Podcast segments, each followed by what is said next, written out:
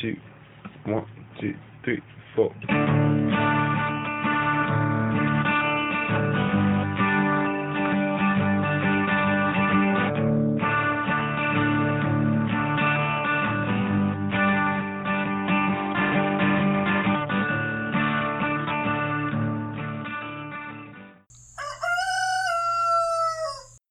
Hey y'all, this is Seba, the Southern Fried Witch, and this is episode 9 of season 2. Today I walked around the property and was fairly sad. I have an over 200 year old water oak, and they're not supposed to live quite as long as this one has lived. And this particular oak has meant a lot to this family, a lot to my tribe. But the old man was done, and we had an opportunity to get it limbed. At first, the fellas looked at it and they were pretty sure they were going to have to cut the whole tree down. And quite honestly, eventually they will. I remember back when my tribe was a little bit bigger and it took about eight of us holding hands with all of our arms extended around this big, massive oak just to hug it. It's been fairly critical to the magic here. So, as the widowmakers started to fall and the mushrooms started to grow on the roots, not the good kind, the kind that mean impending death, it was difficult for all of us. So, when a bunch of Bubba showed up out here, they at first wanted to cut him to the ground, and I asked them to, well, my husband asked them to slow their roll a little bit and get to know this tree. They talked about things like new growth and how long it probably had on this planet. In the end, they refused to kill it. They left a few little arms that are coming off of him, and our yard is covered up in the most monumental limbs and, and arms and parts of trunks.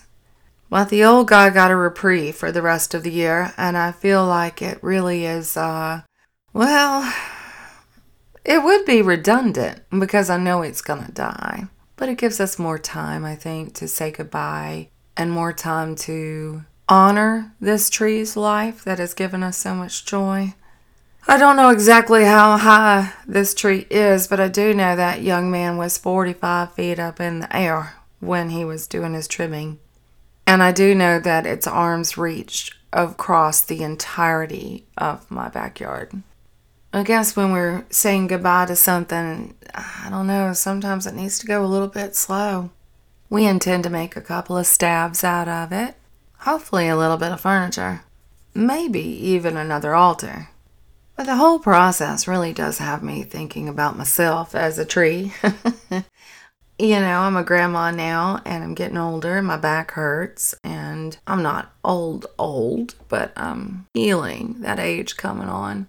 And I have wonderful boys that I birthed and raised, but I also have two wonderful students that I've had in my tribe, coven, whatever you want to call it, for about 10 years apiece. And these two kids matter so much to me. Well, they're not kids, but I'm 55, so they're kids to me, and I knew them when they were young.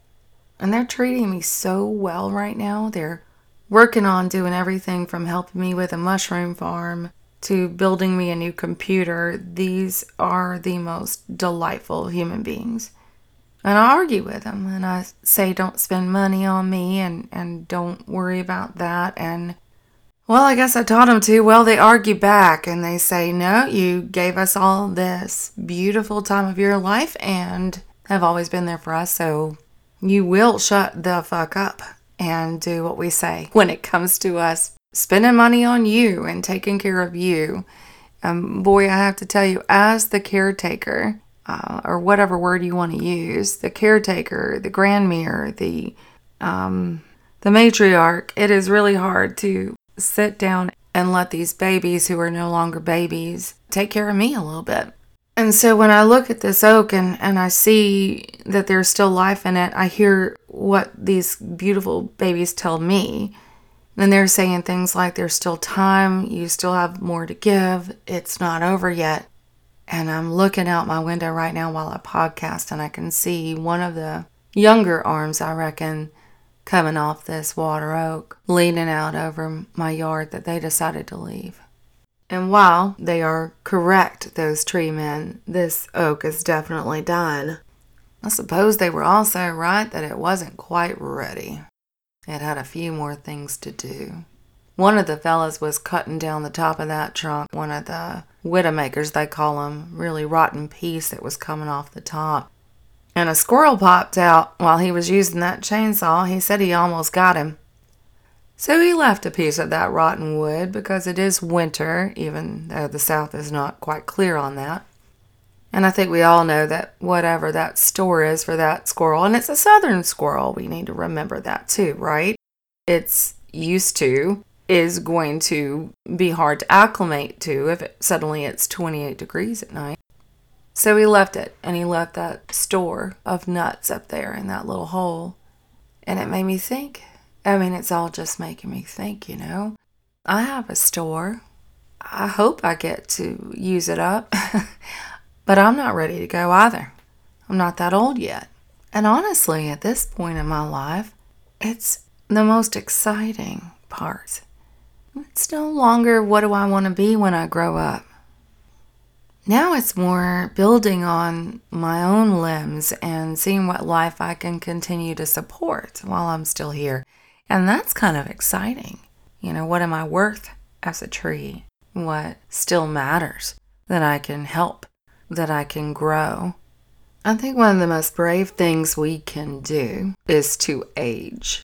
And I know we all have to age, but I reckon it's difficult for some of us. And I still feel like Peter Pan. I, still feel so alive and young. And um, my body has other ideas about that. Years ago, I wrote a blog post, which I, I know I need to do more of, but I don't have time, honey bunnies. I don't have any time for that. But I did write one on driftwood, and I looked back on that last year and decided to revamp it, develop it, dig in a little bit. And I sent it off to publication to a journal, and they accepted it. So I'm really excited about that. But that's under my government name, so I can't share with you what that is. I can share with you that there were things about driftwood I didn't know.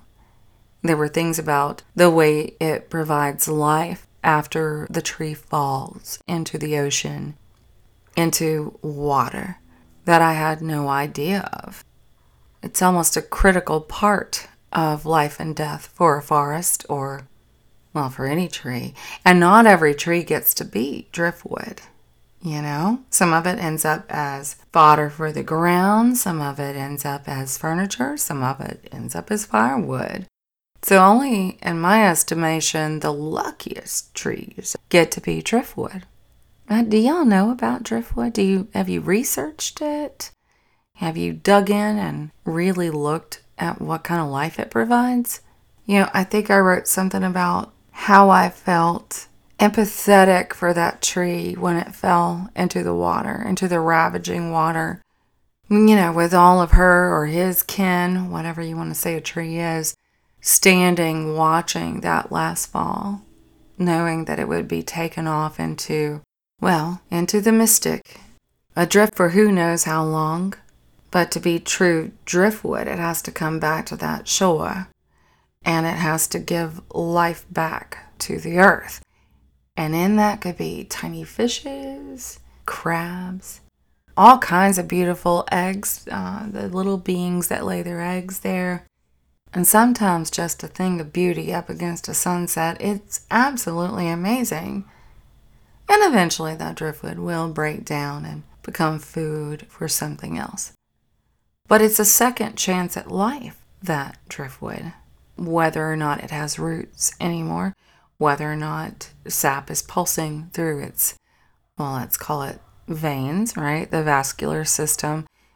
It has become life again for something else. And I don't think everything should become driftwood. I don't think we all should get that privilege. I think it's only if we have worked very hard to be relevant, to be useful, whether that be in the way of loving something, giving to some kind of cause, saving trees, whatever it may be. And so at the end of the day, I think I wrote about how I endeavor to be driftwood. I may never be able to be it, you know, hypothetically speaking, but I think that there's honor in attempting to become it. It makes my life better. It makes who I am as a person, as a witch, as a beating, thumping soul on this planet to attempt an afterlife that is that useful. And you know, y'all, for years I've been trying to tell my students or my children, or I guess even my friends, this idea I have that we shouldn't be so focused on a good life, but more focused on a good death. Because if we are focused on a good death, it kind of means that the life will be good. It means that you have left these beautiful places in the soil. You've left a, a magical imprint of yourself somewhere, attempting to have that good death. And I reckon that sounds kind of morbid. It doesn't feel morbid the way I understand it in my heart. It actually feels hopeful. This reincarnation is something else. And that reincarnation is something else. I, I don't mean it the way you might think I mean it. Oh, I hope for that too, but I mean more my memory or the things I've left behind are still doing something magical when I'm gone. And if that is what I am constantly focused upon, if that is the purpose of me living, then my death can become something of an afterlife here. And I don't find that morbid at all. I find that beautiful.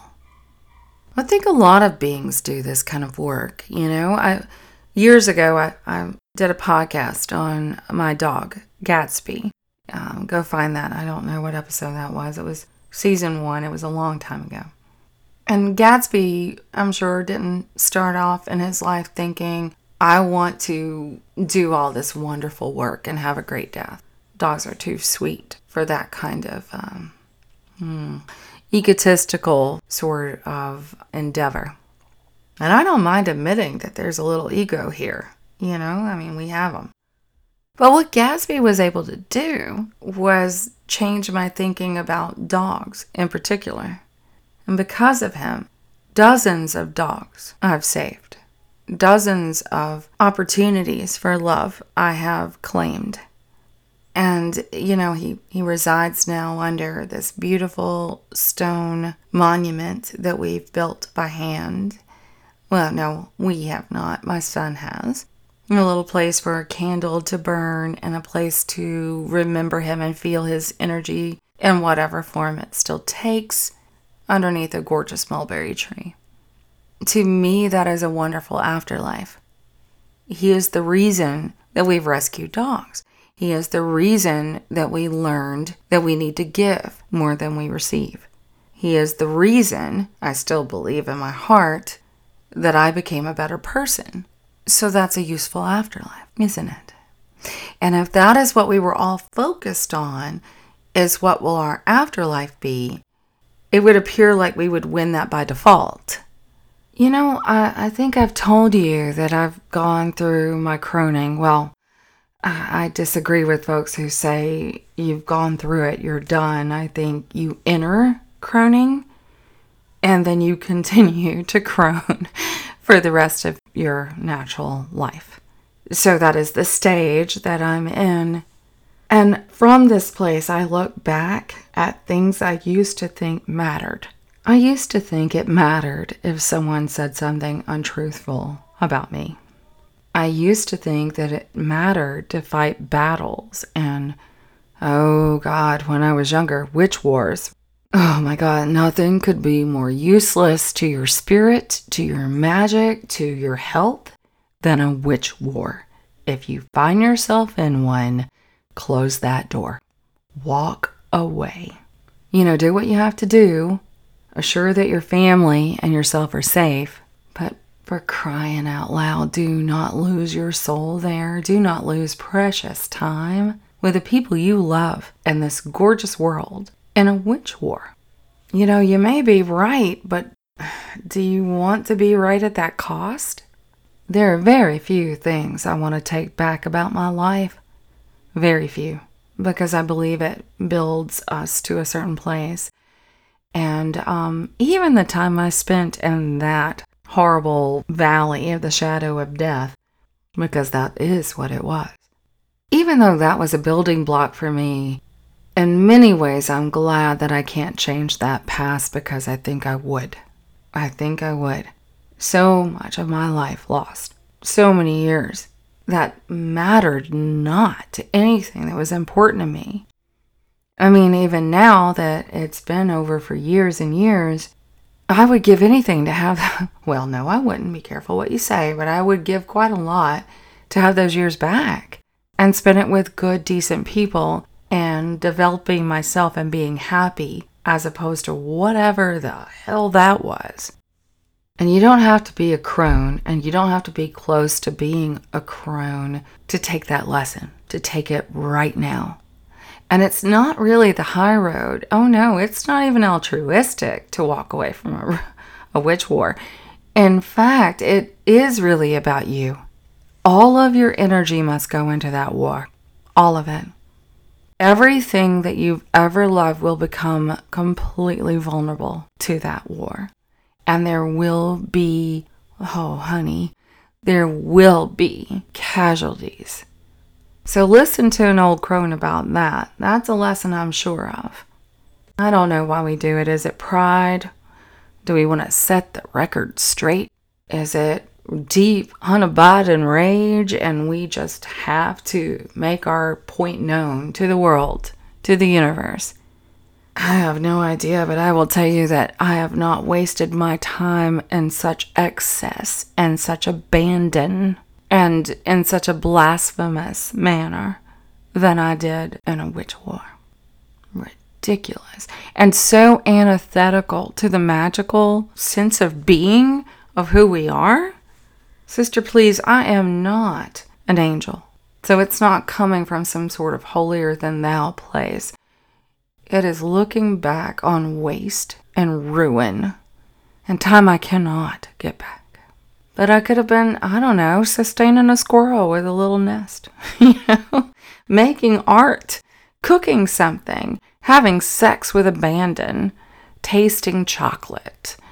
God damn. Anything but wasting it on that human being or those human beings. And I can never get it back.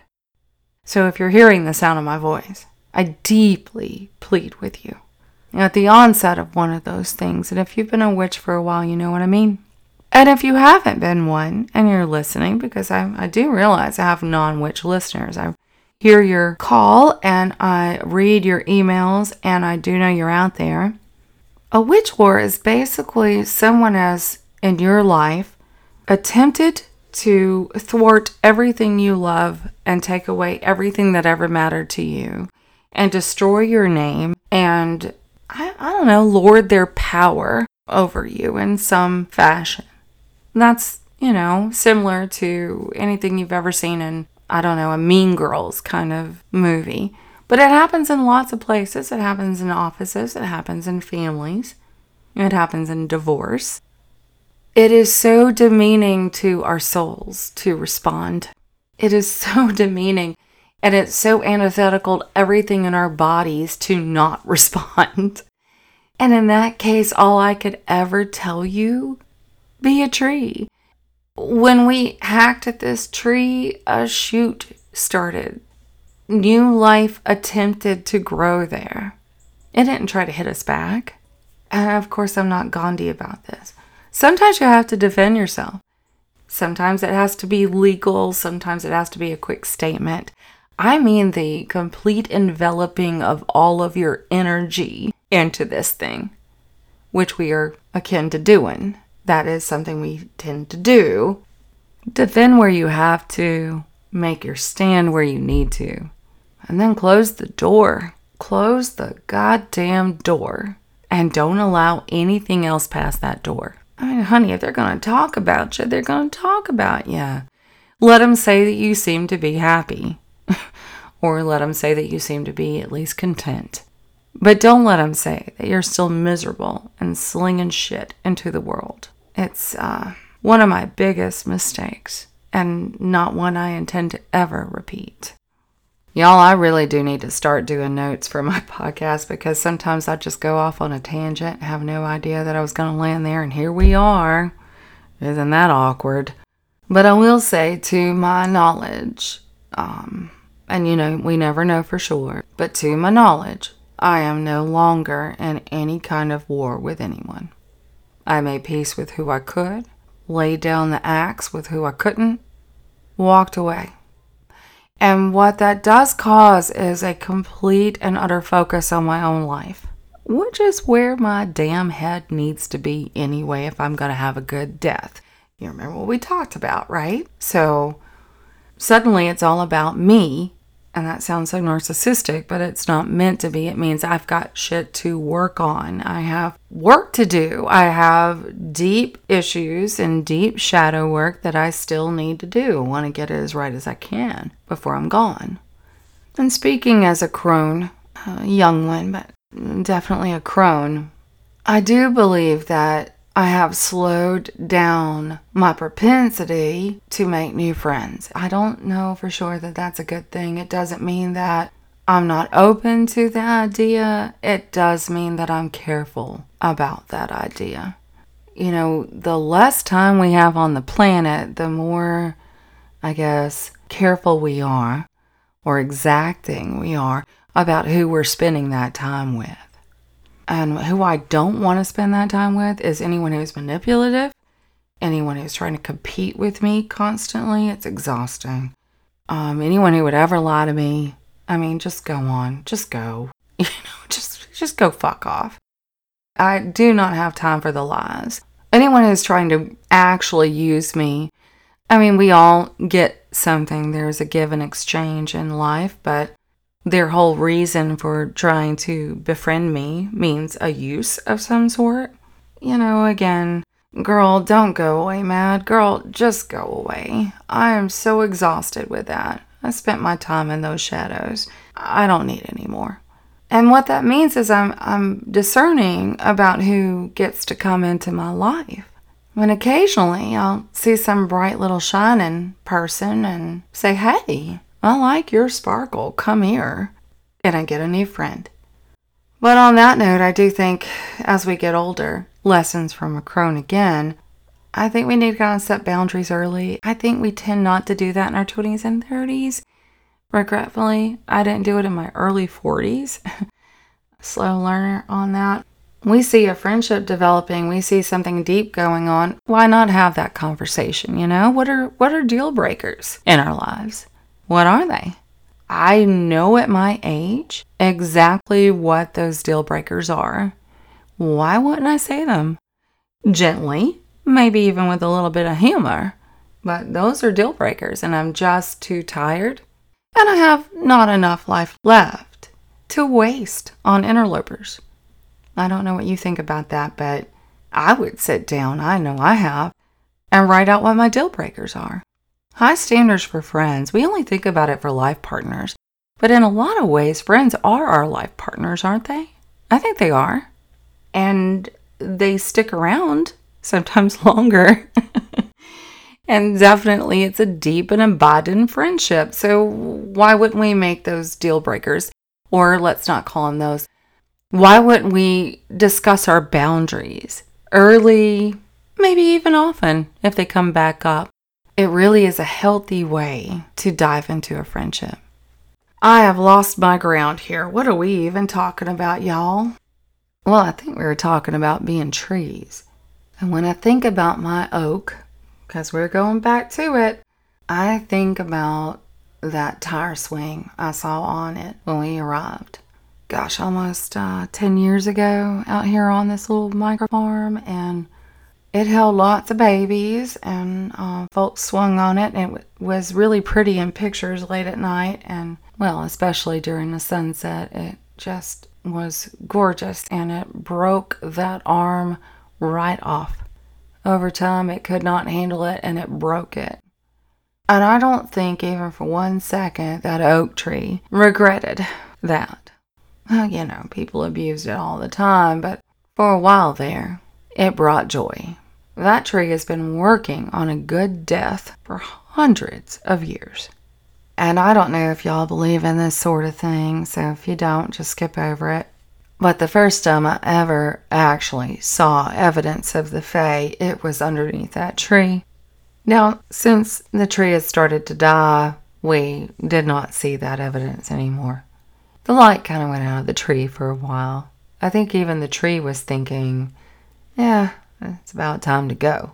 But after we had him limbed and what was left was green, I was walking out there about sunset, which is coming way too early these days. Y'all know I hate winter. And as I was walking a dog back, I saw tiny lights dancing underneath it. I think it was about 38 degrees out, so I'm fairly sure it wasn't fireflies or do y'all call them lightning bugs? 'Cause that's what I call them. And I thought, they're coming back for that tree. They're coming back so they can be there when he goes, when he passes, and they get what we were trying to do. So it's, I guess, not impossible for even us old folks to still have a little bit of life left in us and to still be magical and to still be useful. All right, I think I've waxed on about that a little bit too long. Let's see how to close. Y'all want to know what I ate for breakfast? Because I know that sounds weird, but y'all got to try it. It's so good.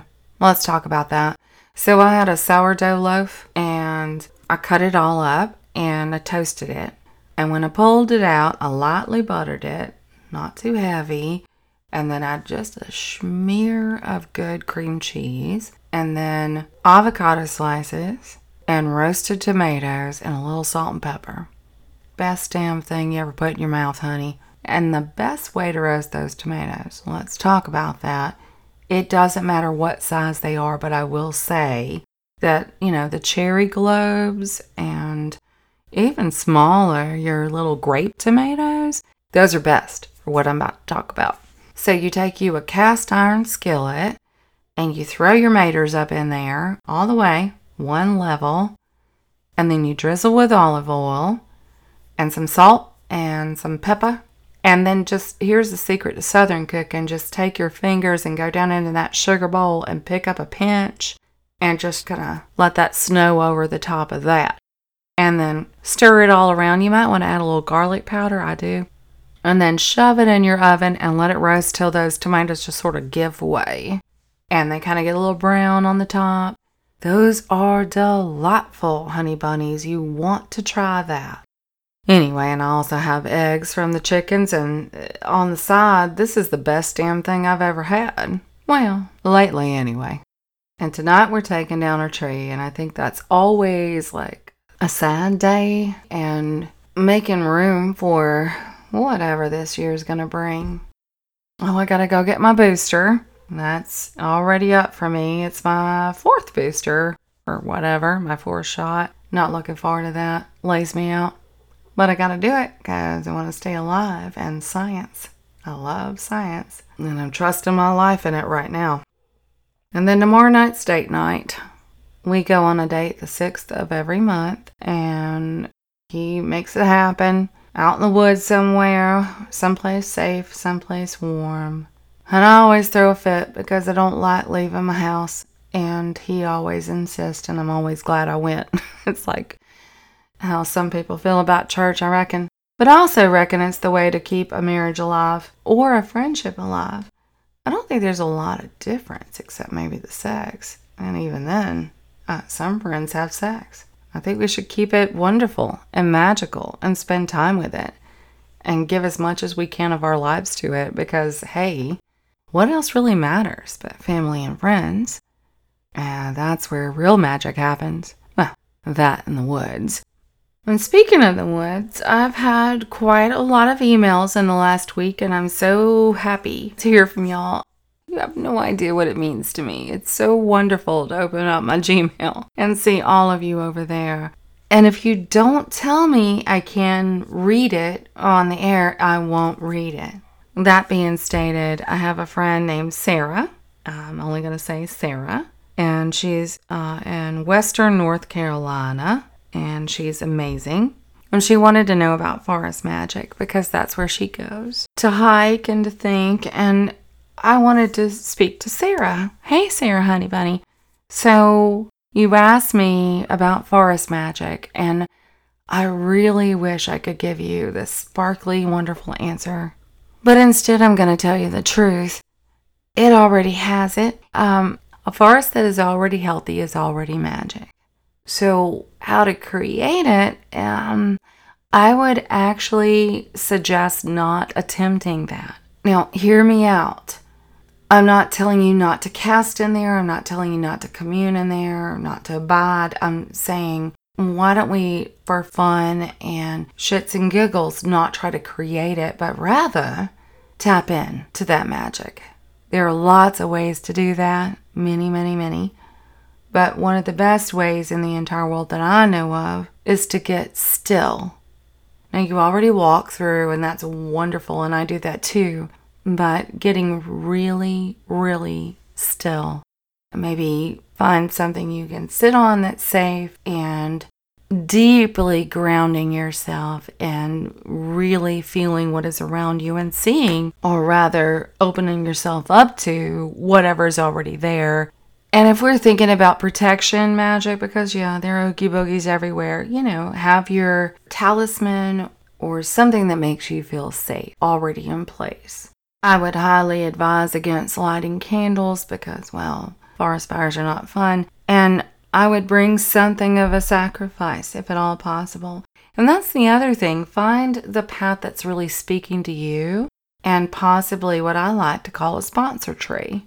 Now, what I mean by that, I've never read about it anywhere else, so it's just something weird I do. A sponsor tree is one who's willing to speak for you to the trees, you know, and to the woods and to the forest. If a tree speaks to you, it might speak for you and allow you to be present and part of something, especially if you have a no harm feeling to you. And then honor that tree. Um, I, I don't know what the scientist would say on this, and I'll do some research on this. And that, that is important to do that research and make sure we're being very good stewards of everything we do. But one of the things I would consider doing is bringing mushroom spawn with me, something that would be delightful in that area, not something that would not go with that area. And just dusting a little bit of it right there as a thank you. Mycelium works wonders with trees, and there is so much research out there. So go find what would work in your area for that wood. Also, try to identify that tree. You know, that's the least we can do is what is this tree? Care about it long enough to try to identify that species. And I don't know, some trees like lion's mane, some trees like chicken of the woods, and you can buy that online and you can take it to the forest with you and give a little love. I would also highly suggest we don't leave anything behind. There's the whole idea of leave no trace, but well, I guess what I'm talking about is that other concept. It's first leave no trace, but leave it better than you found it, if at all possible. So um, one of the most honoring things you can do is walk through and look and see if there's any trash or, you know, waste product laying around. Gather that up and say a few words to the trees as you walk. Ask them what they want to tell you. Ask them if you're allowed to be one of their friends. So that's how I would start. I think it's a slow, organic process, and I don't think there's a lot of bells and whistles, but that would be what I would do for a little forest magic. Also, oh, wait, one more thing. They love music. You know, not that tin can kind of crap that we would get off an iPhone. They hate technology. But walking through and humming or singing a really pretty song that you only sing when you walk down that pathway, that's awesome. That's rhythm and vibration and love. And it kind of becomes the way you commune with them and they understand and remember you. So that's what I would do for some forest magic. Let me know how that goes and email me back. I would love to find out how it went. All right, y'all, I've gone a little long and I'm losing my voice, so I'm going to go. Keep writing, and when you do write, let me know if I'm allowed to read it on air. Can't do it unless you tell me. I'm way too protective of your identity, too. See you next time. Y'all have been listening to the Southern Fried Witch Podcast. Come back around next week for a little bit more magic from the Deep South.